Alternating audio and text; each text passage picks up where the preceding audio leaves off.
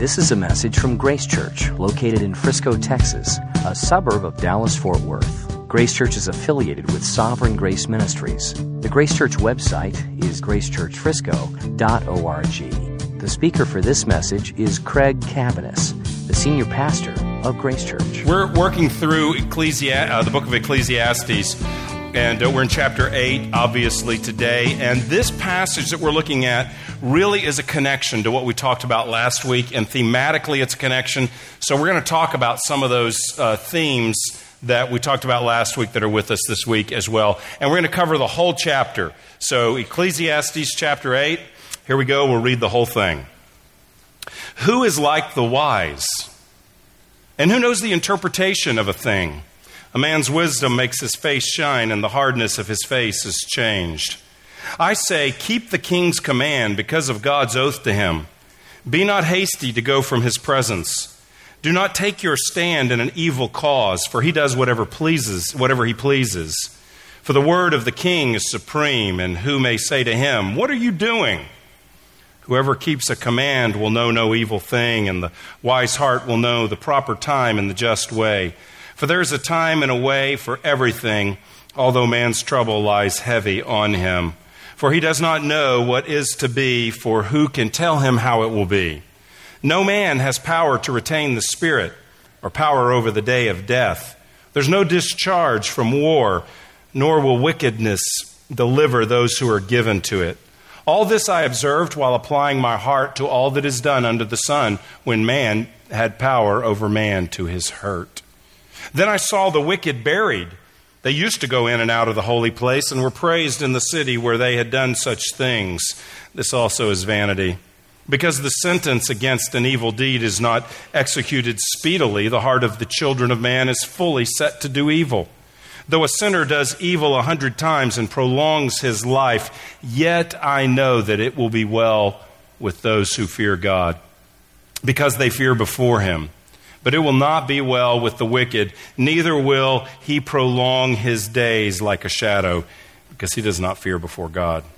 There is a vanity that takes place on earth, that there are righteous people to whom it happens according to the deeds of the wicked, and there are wicked people to whom it happens according to the deeds of the righteous. I said that this also is vanity. And I commend joy. For man has no good thing under the sun but to eat and drink and be joyful, for this will go with him in his toil through the days of his life that God has given him under the sun. When I applied my heart to know wisdom and to see the business that is done on earth, how neither day nor night do one's eyes see sleep. Then I saw all the work of God, that man cannot find out the work that is done under the sun. However much man may toil in seeking, he will not find it out. Even though a wise man claims to know, he cannot find it out. Let's pray. Well, Lord, we thank you for your word. And as we pause before a complex passage today, we pray that you would give us simple hearts, that you would simply help us to see you and your truth, that you would help us to glimpse how great you are and to respond with humble wisdom, relying upon you today. And we pray that this joy that Solomon commends would be ours as we consider who you are and what you've done. Lord, for those suffering and struggling in our midst, I pray that you would comfort them through your word today and give hope to us all. Lord, give me strength and clarity of mind and fill me with your spirit to proclaim your truth, I pray. Uh, ask this all, Lord, in Jesus' name. Amen.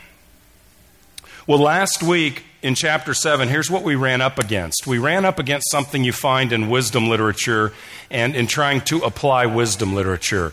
Uh, there's different types of books of the Bible, and we are in a book that's called wisdom literature. If you're familiar with Proverbs, for instance, that is wisdom literature. And what we came in contact last week was wisdom literature shows us general principles of how God works in the earth. Um, but sometimes things don't always go as we think they would go. And so last week we read about what, how, how do you view it when a young person who is righteous dies and a wicked person just keeps living to purvey more wickedness? how is that fair? and right. Um, this week, he says it this way. He's staying on this theme. Verse 14 that we just read in chapter 8. There is a vanity that takes place on earth that there are righteous people to whom it happens according to the deeds of the wicked, and there are wicked people to whom it happens according to the deeds of the righteous. What's he saying? There are righteous people who love Jesus, seek to obey the scripture, live right, and tragedy comes to them. And their life's totally messed up, and they suffer. There are wicked people that don't care about God, don't love Jesus, love themselves, lie, cheat, steal, harm, kill, rape, whatever category of evil. They do evil, and what happens is they get more money and more health and more fame, and everything goes really well with them. And yet, the wisdom literature seems to say things like, wow, you know, that, uh, that, the, that the righteous person is the blessed person. So, how do you deal with all that? And this is deep stuff, but this is really important because how we answer this question will really determine how we respond to the sufferings in our life or to the sufferings of those who are near us that we love? How do we respond in those situations? And maybe you say, hey, this is summertime. I mean, why are we talking philosophy and the problem of evil and the nature of God and all these big questions that people have been asking for centuries? I mean, I'm on vacation. Can we keep it light? Can you give me like two, a two point to do sermon? What I'm supposed to do? Can we keep it light and life and let's have some beach ball sermons instead of these heavy, draining, thought provoking? It's summer. Well, the reason we're studying this is because it's in the Bible and this is where we landed in the summer. And B, winter's coming. Winter's coming for everyone in the room because if it's light and fluffy and it's great, don't make me think too hard. Uh, we are all uh, in line to experience tragedy in this life. And so the kind of things he's talking about here will help us and prepare us and maybe lead us to unlearn some things that we've learned or that we've believed. See, for instance, when we read Proverbs, Proverbs are, and there's a lot of them in this book, Proverbs are general observations about how God works in His world. They are not guaranteed promises of the way things always happen. They're not just sort of sayings, wisdom sayings that are just principles that operate apart from a holy and a personal God. So the way this works out sometimes is you know, ideas like you hear this, can hear this sometimes, where that are just rigidly in life you reap what you sow. Now, now, he just said that doesn't always happen, right? What about righteous people that have the that get what the wicked deserve? So, uh, seed time and harvest. Whenever you hear that, be careful of what's being taught there. So, uh, sometimes it'll be there's a lot of emphasis on seed time and harvest. If you, I heard somebody say, you determine what kind of life you want to have, and that's your crop and then you plant the seeds that will give you that crop. So if you want prosperity, you give. And here's a toll free number, but you give, and that will provide the crop that you want. And so you give, and or if you, you know, you, it's, it's a vending machine approach. You put in your coins of obedience or faith or whatever it may be, and then you get out something, and it's a very mechanistic approach where a personal God's not really involved in that. It's a system. Or sometimes maybe it's not the word of faith movement like that, but it's something like this that we, we operate by wisdom principles. And when wisdom principles are the driving issue, then it's, it's a lot of teaching on diligence and uh, industry and faithfulness and various other wisdom principles which are valid and are in the Bible, and we should ask God to form those character qualities in our lives. But it's sort of a, an approach that says wisdom is you do these things and these things happen. But wisdom is not just a principle, wisdom in the Bible is a person. And his name is Jesus. 1 Corinthians 1 said, He has become for us wisdom. So God gives us wisdom about how He acts in the world, but we don't ever take those principles away from a personal God and just seek to sort of work the system, seek to play the game, as it were. But wisdom is always tied to a personal God. And that's why Solomon says real wisdom is the fear of God. It's saying, God, you are in control. And yes, you have given us wisdom truths of how you generally work, but you are God. And another issue we need to think about is not only that God ultimately acts as he desire, desires, though he gives us general pictures of how he acts in the scripture, he doesn't reveal to us everything that he does. The other issue is that oftentimes our timing is right. See, the sowing and reaping teaching, the way it's taught now is I sow now and I reap now. But oftentimes the reaping doesn't happen well, in the way we want or in the timing we want. I mean, think about how certain people in the Bible, think about Paul. What kind of seeds did he sow?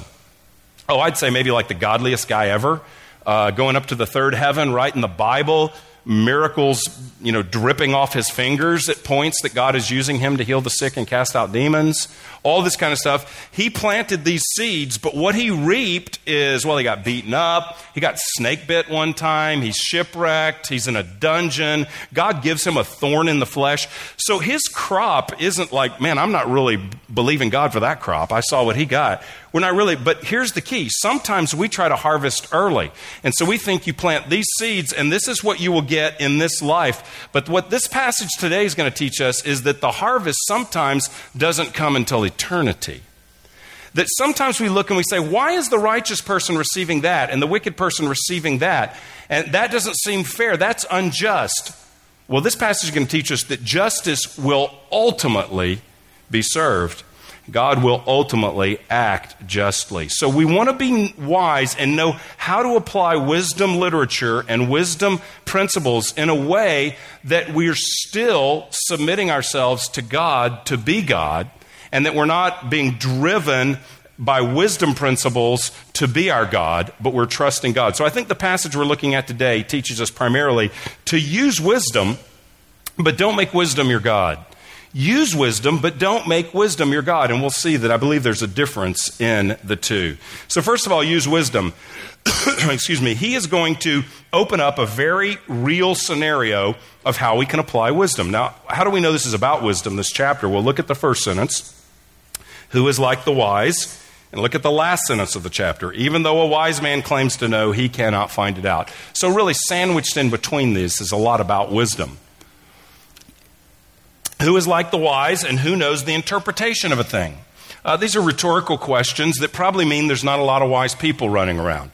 Ain't a lot of wise folk to be found out there. There are some, not a lot of wise. Um, who knows the interpretation of the thing? Because we're talking about how to respond to a king here, he may be talking about uh, who can interpret signs, dreams, visions like Joseph did, or who can interpret the, the seasons and how we should act politically.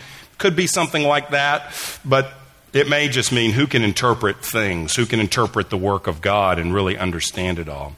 A man's wisdom makes his face shine, and the hardness of his face is changed. So he makes an interesting statement here. He says there's not a lot of wise people, but, but the wise person is affected by wisdom, and wisdom does change their countenance. Uh, this is a very interesting statement that if wisdom is the fear of God, and the fear of God is ultimately allowing God to be God and trusting God to be God and relying on God, then what he's saying is the person who lives trusting God in the fear of God, it will show up on their face.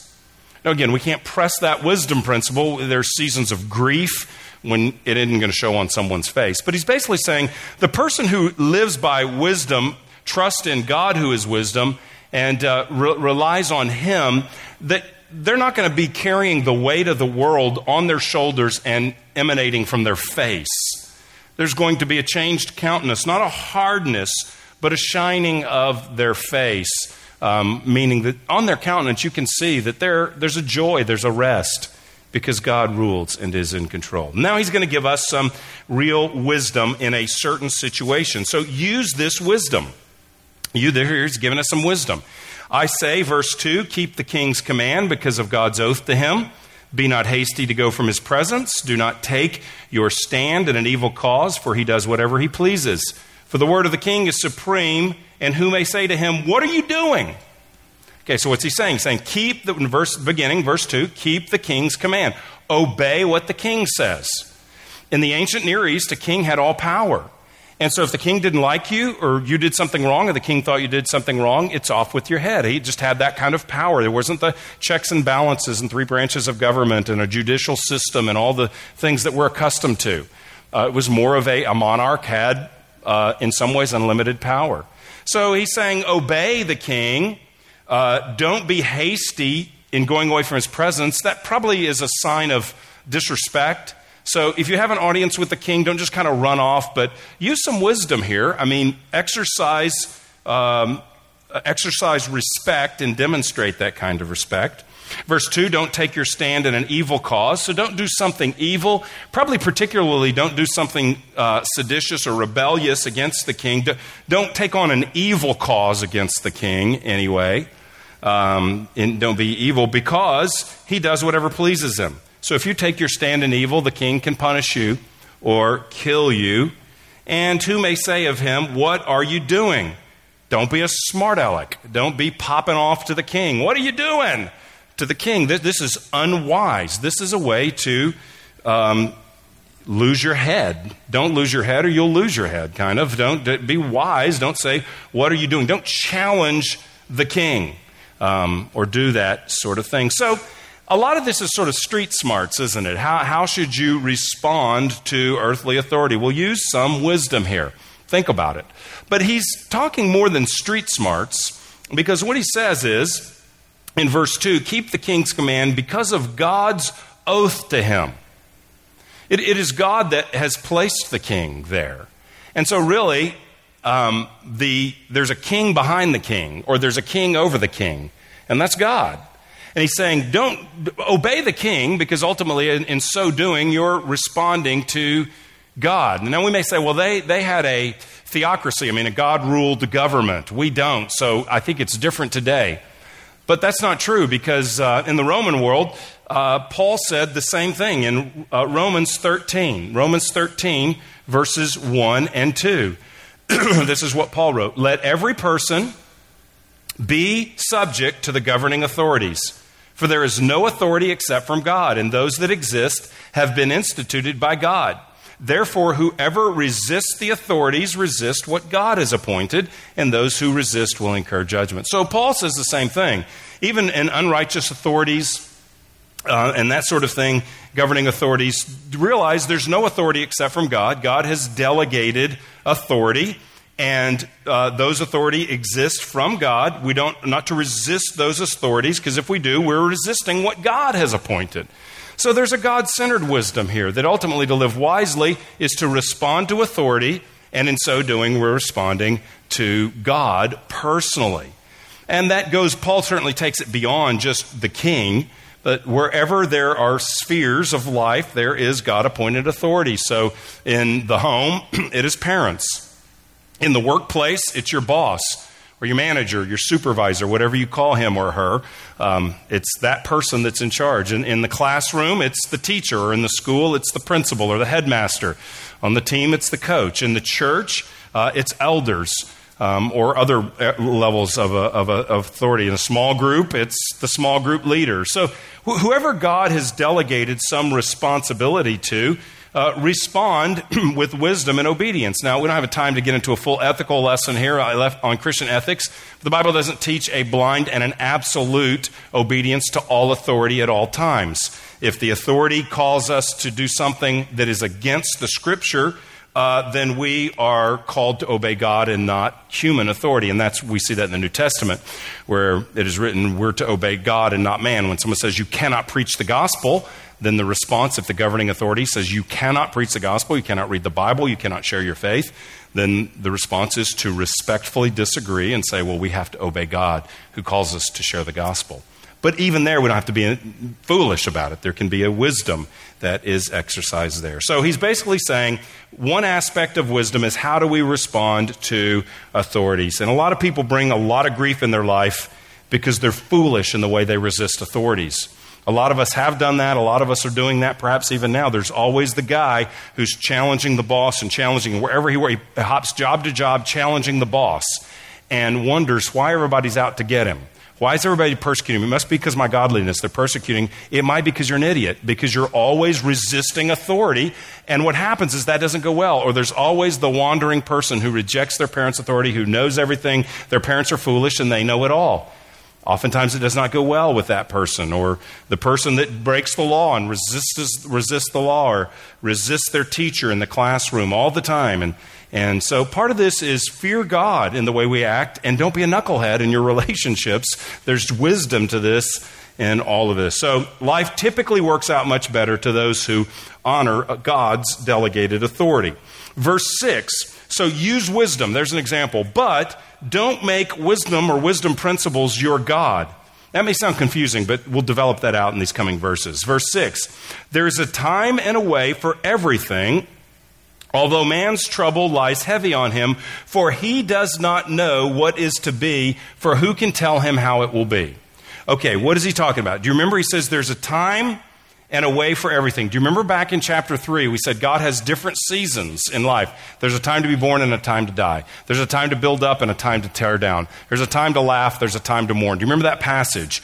And we talked about how God has different seasons for us. So here he's saying there's wisdom in knowing God has different seasons, but there's a burden that we feel. There's man's trouble is heavy on him. So just knowing that there's different seasons in life there's still a heaviness that comes on us. And here's the heaviness He does not know what it is to be, for who can tell him how it will be? So we know there's different seasons, but we don't know what season we're in or what's coming next. None of us know is tomorrow a season to laugh or cry? None of us know is next year a season to be born where we're going to be celebrating some birth or a season to die where we're going to be grieving some death. We never know whether this fall will be a season to build or to, pair, to pair, uh, tear down in our lives. We never know what exactly God has for us. And so there is this burden that we all can naturally carry. So we think, what is wisdom? Where's the wise man? How do I live wisely? But there are things outside of my control. There's things outside of my knowledge. I don't know how it will be. I don't know what's coming in my life. And there's things that are outside of my control. Verse 8 No man has power to retain the Spirit or power over the day of death. So no man can control his life or death, is what he's saying. So even though we can live by wisdom, and we can read wisdom and we can apply wisdom, there's things that we can't know, and there's things that we can't do. We can't preserve our own life at the time of death. Um, we don't know what season it's going to be. And so, why does he say that lies heavy on us?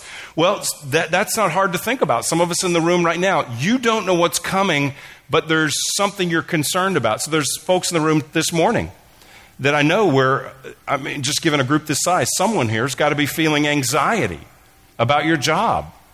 You don't have a job, or you don't know if you're going to lose your job. Um, or you've got, there's politics at the job that are difficult, or something, a deadline that you're not going to meet. You don't know what's going to come, what's going to happen, and so there's something that lies on you. Whereas if you knew today, oh, here's exactly what's going to happen, it's going to go great, you wouldn't be, it wouldn't lie heavy on you. Or there's a health concern. There's probably someone in the room awaiting a diagnosis. And so you're struggling with, am I even going to live? Lying heavy on me, I don't know what's going to be. I don't know what season is coming. I don't know what, uh, there's a time and a place for everything. Yeah, I know that. I just don't know the place that's the, the time and the place that are coming for me down the road. And so there can be this challenge that we feel, that we all feel, and wisdom doesn't answer that. See, one of the reasons we can't make wisdom our God is because wisdom doesn't explain everything. Wisdom teaches us, Ecclesiastes 3, there's a time for everything and a season for everything, and God is the God of the seasons. But the Bible doesn't teach us what season's next for you and what season's next for me. So wisdom doesn't make a very good God because it doesn't answer everything for us. He goes on and says there's no discharge from war, verse 8. He mentions a soldier.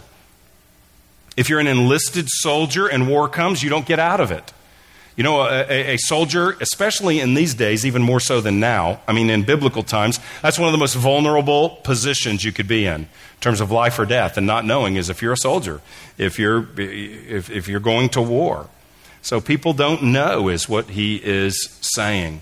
Um, Verse 9 All this I observed while applying my heart to all that is done under the sun, when man had power over man to his hurt. So remember, we're talking about the king and his power over everybody. There's situations in life where people have power over others, and sometimes they use that power in ways that harm others. And so there is this sense of which there's a certain powerlessness we all feel, and there's a certain ignorance we all feel because we don't know the future. So we lack knowledge and we lack ability and power. And so wisdom don't provide that doesn't tell you everything that's going to happen in our lives. So, how do we live with that reality? Well, wisdom doesn't answer all the questions or purposes of God, but wisdom does tell us what we need to know ultimately. This is what Deuteronomy says. This is, this is how the, the, what we can know and what we don't know is spelled out. In Deuteronomy 29 29. Deuteronomy 29 29. The secret things belong to the Lord, our God. But the things that are revealed belong to us and our children forever. That way we may do all the words of this law.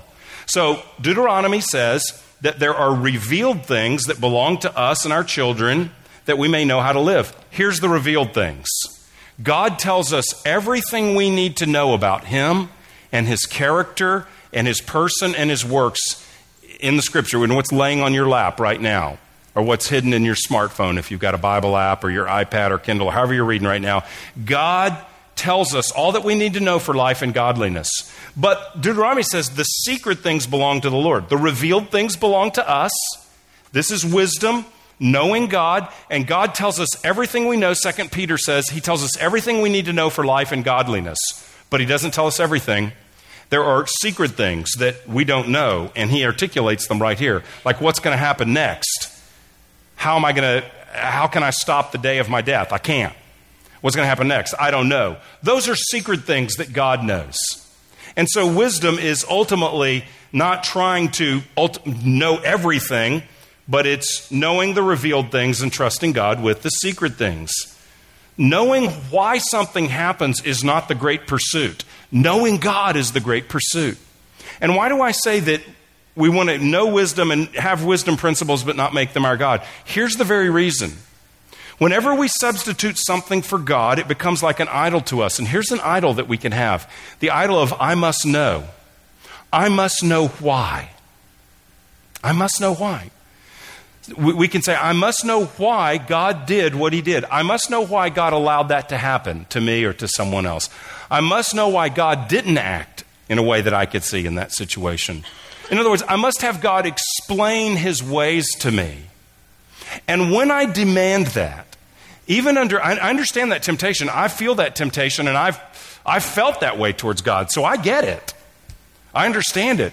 But the problem with it is that we are then trying to pry into the secret things that make God God and not us. We must humble ourselves and not demand that we know everything, but know that by the revealed things, I know enough to know that God is in control, to know that God is loving, to know that God is good, to know that God is merciful, to know that God is gracious. So it doesn't tell me everything, but it tells me all I need to know to trust the Lord.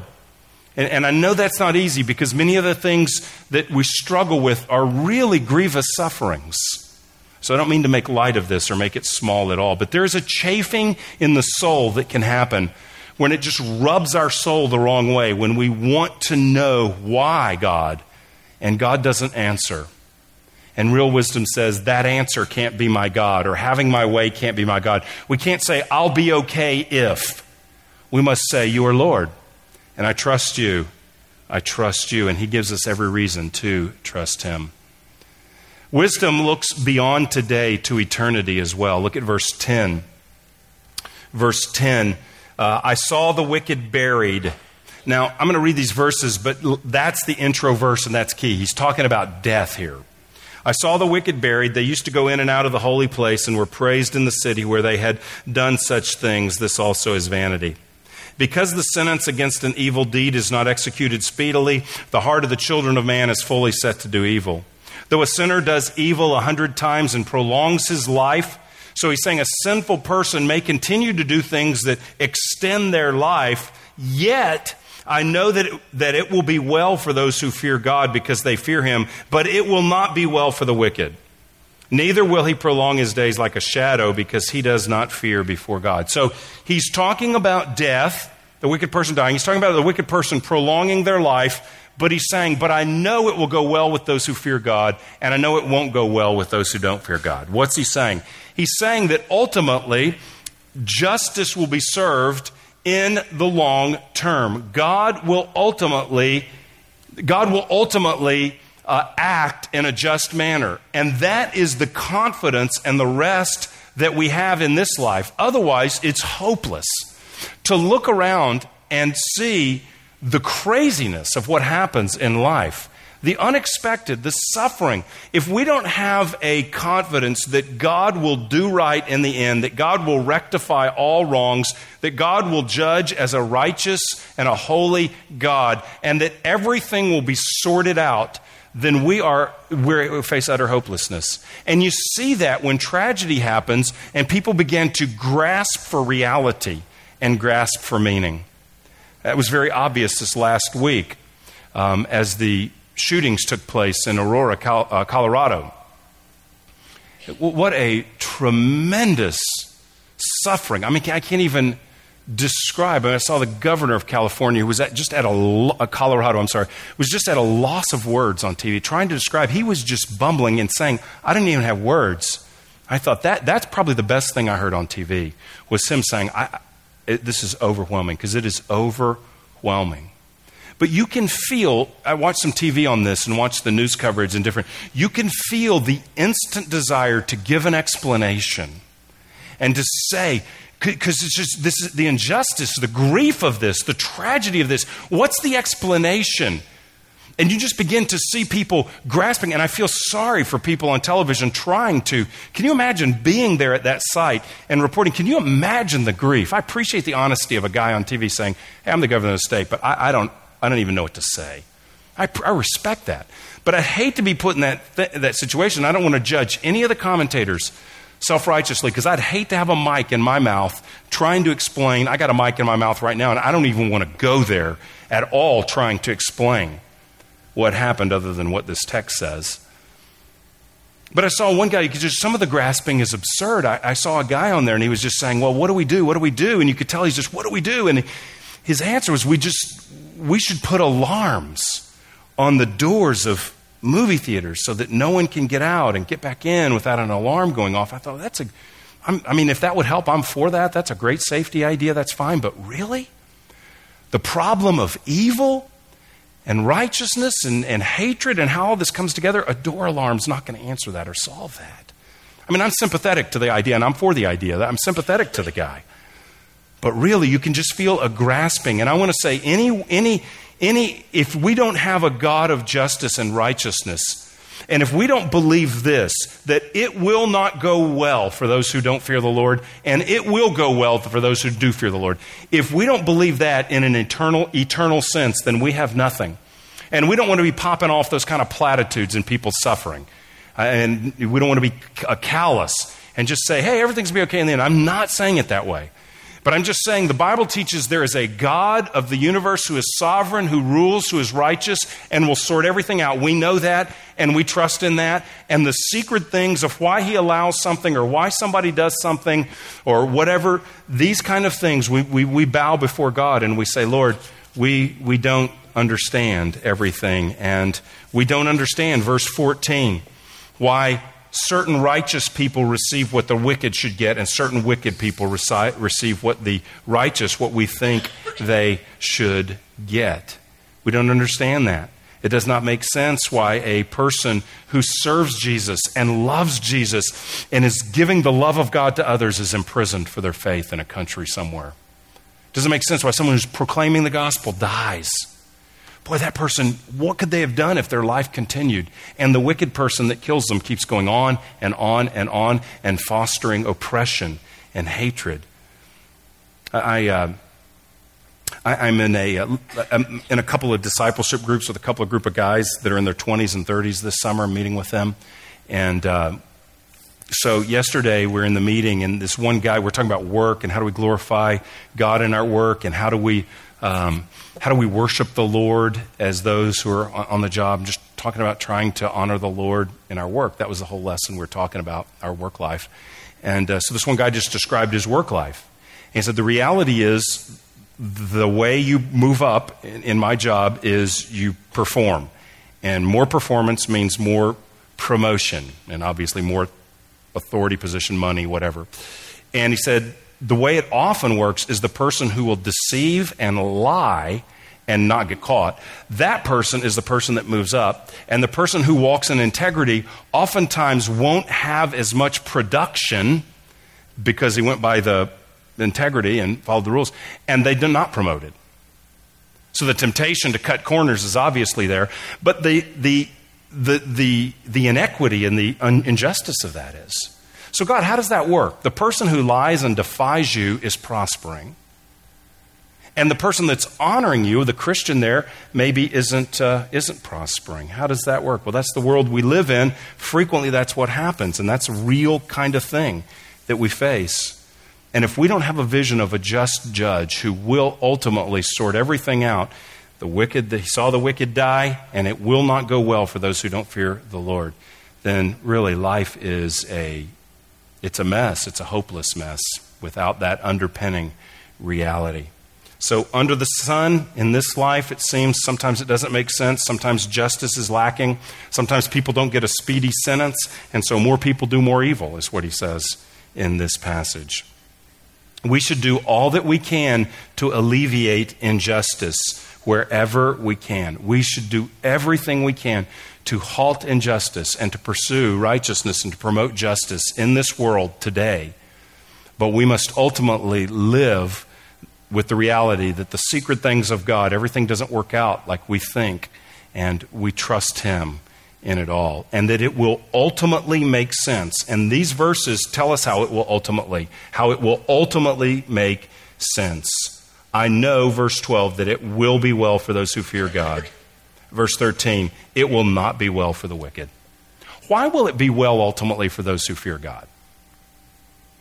Well, here's why I think the person who fears God is someone who is aware of the holiness of God.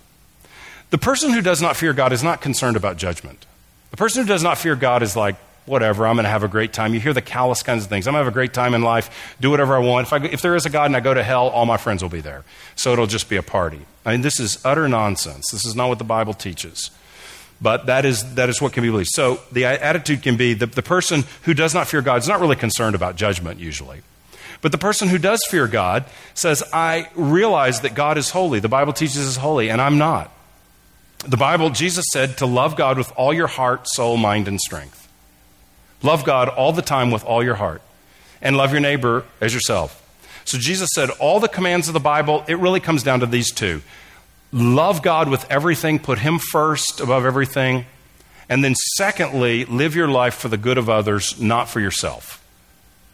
So if we really start evaluating our lives, I look at that and I say, man, I haven't loved God in a lot of things.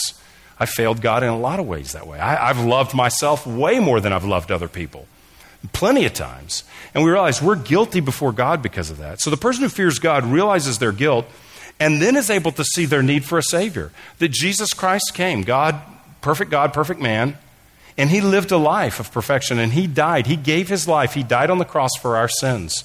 Jesus died as a sacrifice in our place. So that if we see, I do fear the Lord, and I, am not okay with a holy God based on my performance, but Jesus forgives my sins, and Jesus dies because of his love for me, then I can put my faith in Jesus. Christ, I want to believe in you as the one who died for my sins. I put my faith in you, and then our sins are forgiven. And when we give an account before the Lord one day, it will be Christ who paid for all our sins and we will be forgiven and welcomed into his welcomed into his heaven, welcomed before him, loved by him, welcome to our heavenly Father, the Bible says, because our sins are forgiven. He is our Father. He, we will not relate to him as the judge. We don't relate to him now as the judge. If you're a Christian, God's posture towards you is not he is the judge who will condemn and sentence you to, a, uh, to eternity of condemnation. He is the Father who embraces you because Jesus suffered in our place and our sins are forgiven. So the person that fears God will ultimately ultimately be led to trust Christ if they believe the Bible, and it will go well with everyone who trusts Christ in eternity. People are killed for their faith in this life. People are rejected and mocked and marginalized at times for their faith in this life. There's no promise that you love Jesus that you will be healthy or that you will be wealthy or anything like that. The Bible doesn't work that way. But there is this truth it is well with our soul always here, and it will always be well for eternity. I would rather have my best life then than now because that's forever.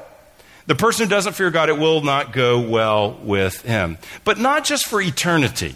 It's not just the person who fears God, it will go well in eternity. It'll go well now, too. It depends on how we define well. But ultimately, it'll go well now. And he explains how. Look in verse 16. When I applied my heart to know wisdom and to see the business that is done on earth, how neither day nor night do one's eyes see sleep. He had insomnia, really. Then I saw all the work of God that man cannot find out the work that is done under the sun, however much man may toil in seeking, he will not find it out, even though a wise man claims to know he cannot find it out. What is verse 16 and 17 saying? He's saying, I tried to figure out everything in life. I tried to figure out why does God do what I tried to see the work of God, he says verse 17, and find out all that work that is done under the sun. I tried to figure it all out. I tried to peer in the chest of the secret things, and I couldn't get in there. It's bolted tight. You can see the revealed things, but we do not see the secret things. And what he says is, I wore myself out trying to figure it all out. I couldn't even sleep, neither day or night, just once I see sleep. What he's saying is the pursuit of figuring it all out and trying to know why does everything happen in life? Why do the general principles always not appear to take place here? Why is the wicked prospering and the righteous suffering? Why does all this happen? What he says is you will wear yourself out trying to figure it out. And the wise guy may say, I figured it out, but he cannot figure it out. And so he has another solution. Now, he doesn't quote Deuteronomy 29 in here, like I did a few minutes ago, but that's basically the solution. The solution is know the revealed things of God. Study, meditate, celebrate, enjoy. I'm going to talk about this with the men in August at Man to Man. Embrace, feed on, eat, breathe in and breathe out the Word of God, the, the revealed things of God, so that we know what God is like and we can trust Him with the secret things. And when we're able to trust God with the secret things, then this is how we can live. Look at verse 15. I commend joy. Wow, this is the exact opposite. You try to pursue and figure it all out, you will wear yourself out, you'll have a breakdown, you'll, you'll, you won't be able to sleep at night, You'll be a haggard mess. Your face will be, it won't shine, it will be hardened, as he says in verse 1. But there's another option. I can fear God. That means trust Jesus as my Savior, leave everything in His hands, leave the secret things to Him, do whatever we can to stop injustice and care for those who are hurt and suffering, do everything we can, but realize we cannot do everything and that God will sort everything out in the end, and then we can live with joy. For man has no good thing under the sun but to eat and drink and be joyful, for this will go with him in his toil the days of his life that God has given him under the sun. So he's saying there's a way to have a life where you can live with joy. Doesn't mean we're not sensitive to people's needs. Doesn't mean we don't grieve ourselves sometimes. We do. But it means that we can have a joy in life. And he describes a joy, it, he's repeated this. I, I don't know, you, have heard this theme before if you've been around. I, I didn't count. I don't know if this is the third or fourth time he said it in the book joy in eating and drinking and toil. He's taking the basic things of life and he said, These are opportunities as a gift of God to experience real joy. And you can't enjoy your work if you're burdened by figuring out every why is that work politics happening? And what's going to happen? And why did God? You will wear yourself out. If you're trying to figure out everything and give an answer for everything, if you are craving, I must know why. You, you will not figure it out. You'll wear yourself out. But if you can trust God with the secret things and believe the revealed things, then the reality of it all is that there can be a joy in the simple things in life. And I love it that he picks eating. Eating and drinking. You can enjoy your food and drink for the glory of God. I, I don't just believe we can, I, I actually believe we're commanded to do so. I think we are to enjoy it the basics. We're to enjoy our work, even though it's toil and there's challenges, to enjoy it. I, read a guy this week on social media. I just got to show this because I thought it was a pretty insightful, I was going to say an insightful insight, but that feels a little repetitious. This is what he said. He says, Here's the common knock on social media. People mock, maybe not Facebook as much, I don't know, but people mock certainly Twitter and people mock Instagram for this. Uh, they mock it because they say, Who wants to see pictures of what people ate?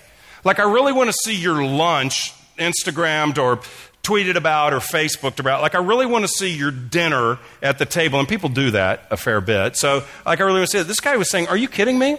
I think that's what you should be putting up there. The Bible says you're to take great joy in what you're eating. So if you are eating, you got a plate of tacos that are glorious, then it is most appropriate to have a picture. If there is a cheeseburger, a steak, whatever you like, a salad, I, I, I can't imagine taking a picture of a salad, but whatever you like, there would have to be a dead cow involved for me to take a picture of it.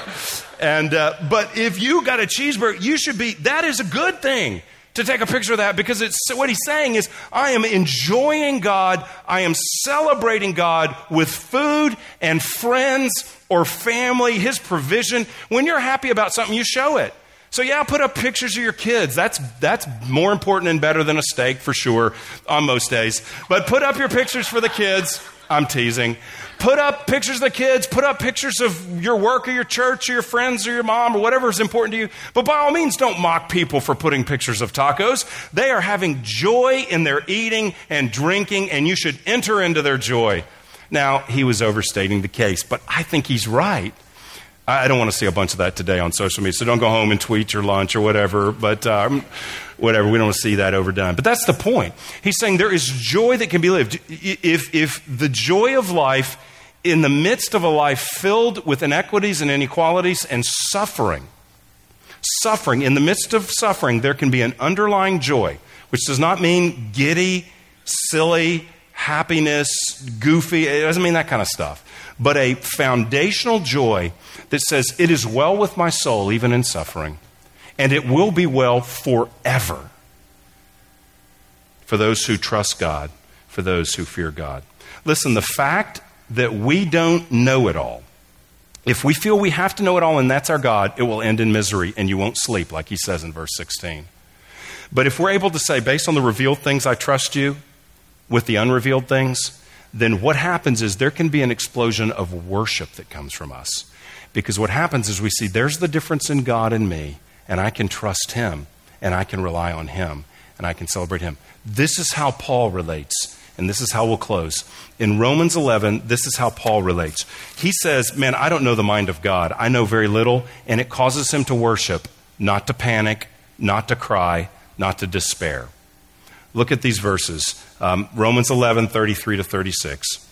Oh, the depths of the riches and wisdom and knowledge of God. And can't you just feel that God's knowledge is so much so deep. I can't figure out his ways. I don't know everything about God. How unsearchable are his judgments? Why does God allow this or that to happen in life, right? And how inscrutable his ways. Inscrutable means I can't figure it out. Roughly, that's what it means.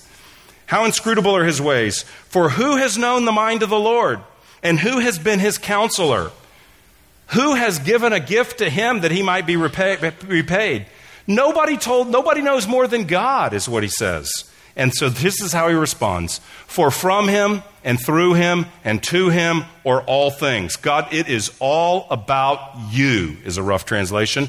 To him be glory forever. Amen. Here's Paul's response I do not know the secret things of God, and that shows me the vast difference between God and me. But I do know what he's like, and I do know what he's done. I do know how he generally operates on, on the planet.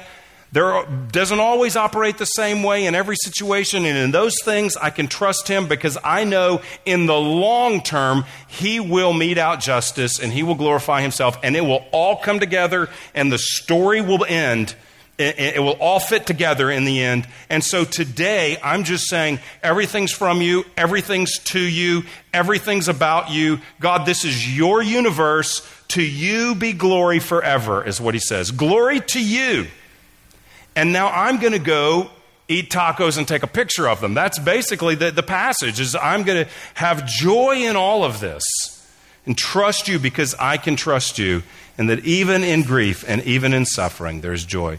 I mean, I'll be careful. I know there's suffering people in the room. I do not mean to make this sound too simple. And we have to be very careful about how we communicate these things. Someone's suffering, we don't just piously pop out there, it'll all be okay in the end. Stop crying, it's going to be okay. No. Weep with those who weep. But hear a sermon like this on a passage like this when everything's going well, so when winter does come, we're prepared with this truth. So we're not flippant about these realities. We don't just go spreading these things, and especially, I mentioned earlier, something tragic happening in Colorado. We don't just gloss over that like it's no big deal. No, it's gut wrenching, it's perplexing. I'm just saying, wisdom can't be our God as if we're going to be able to figure all that out and answer it we're going to be at a loss for words. So we weep with those who weep, and we have an inner confidence that God will work everything out, and we live with the joy, even in the small things of life eating, drinking, going to work. If you're a stay at home mom, if you're a student, if you're in the marketplace, whatever you do, if you're retired and you have hobbies you give yourself to and volunteer work, whatever you do, do it for the glory of God with joy, knowing that ultimately He's got everything in control. And that's not a bumper sticker that's not a Hallmark card. That is the reality of the Bible. And we can live in the good of that. Let's. You've been listening to a message from Grace Church. For more information, visit www.gracechurchfrisco.org.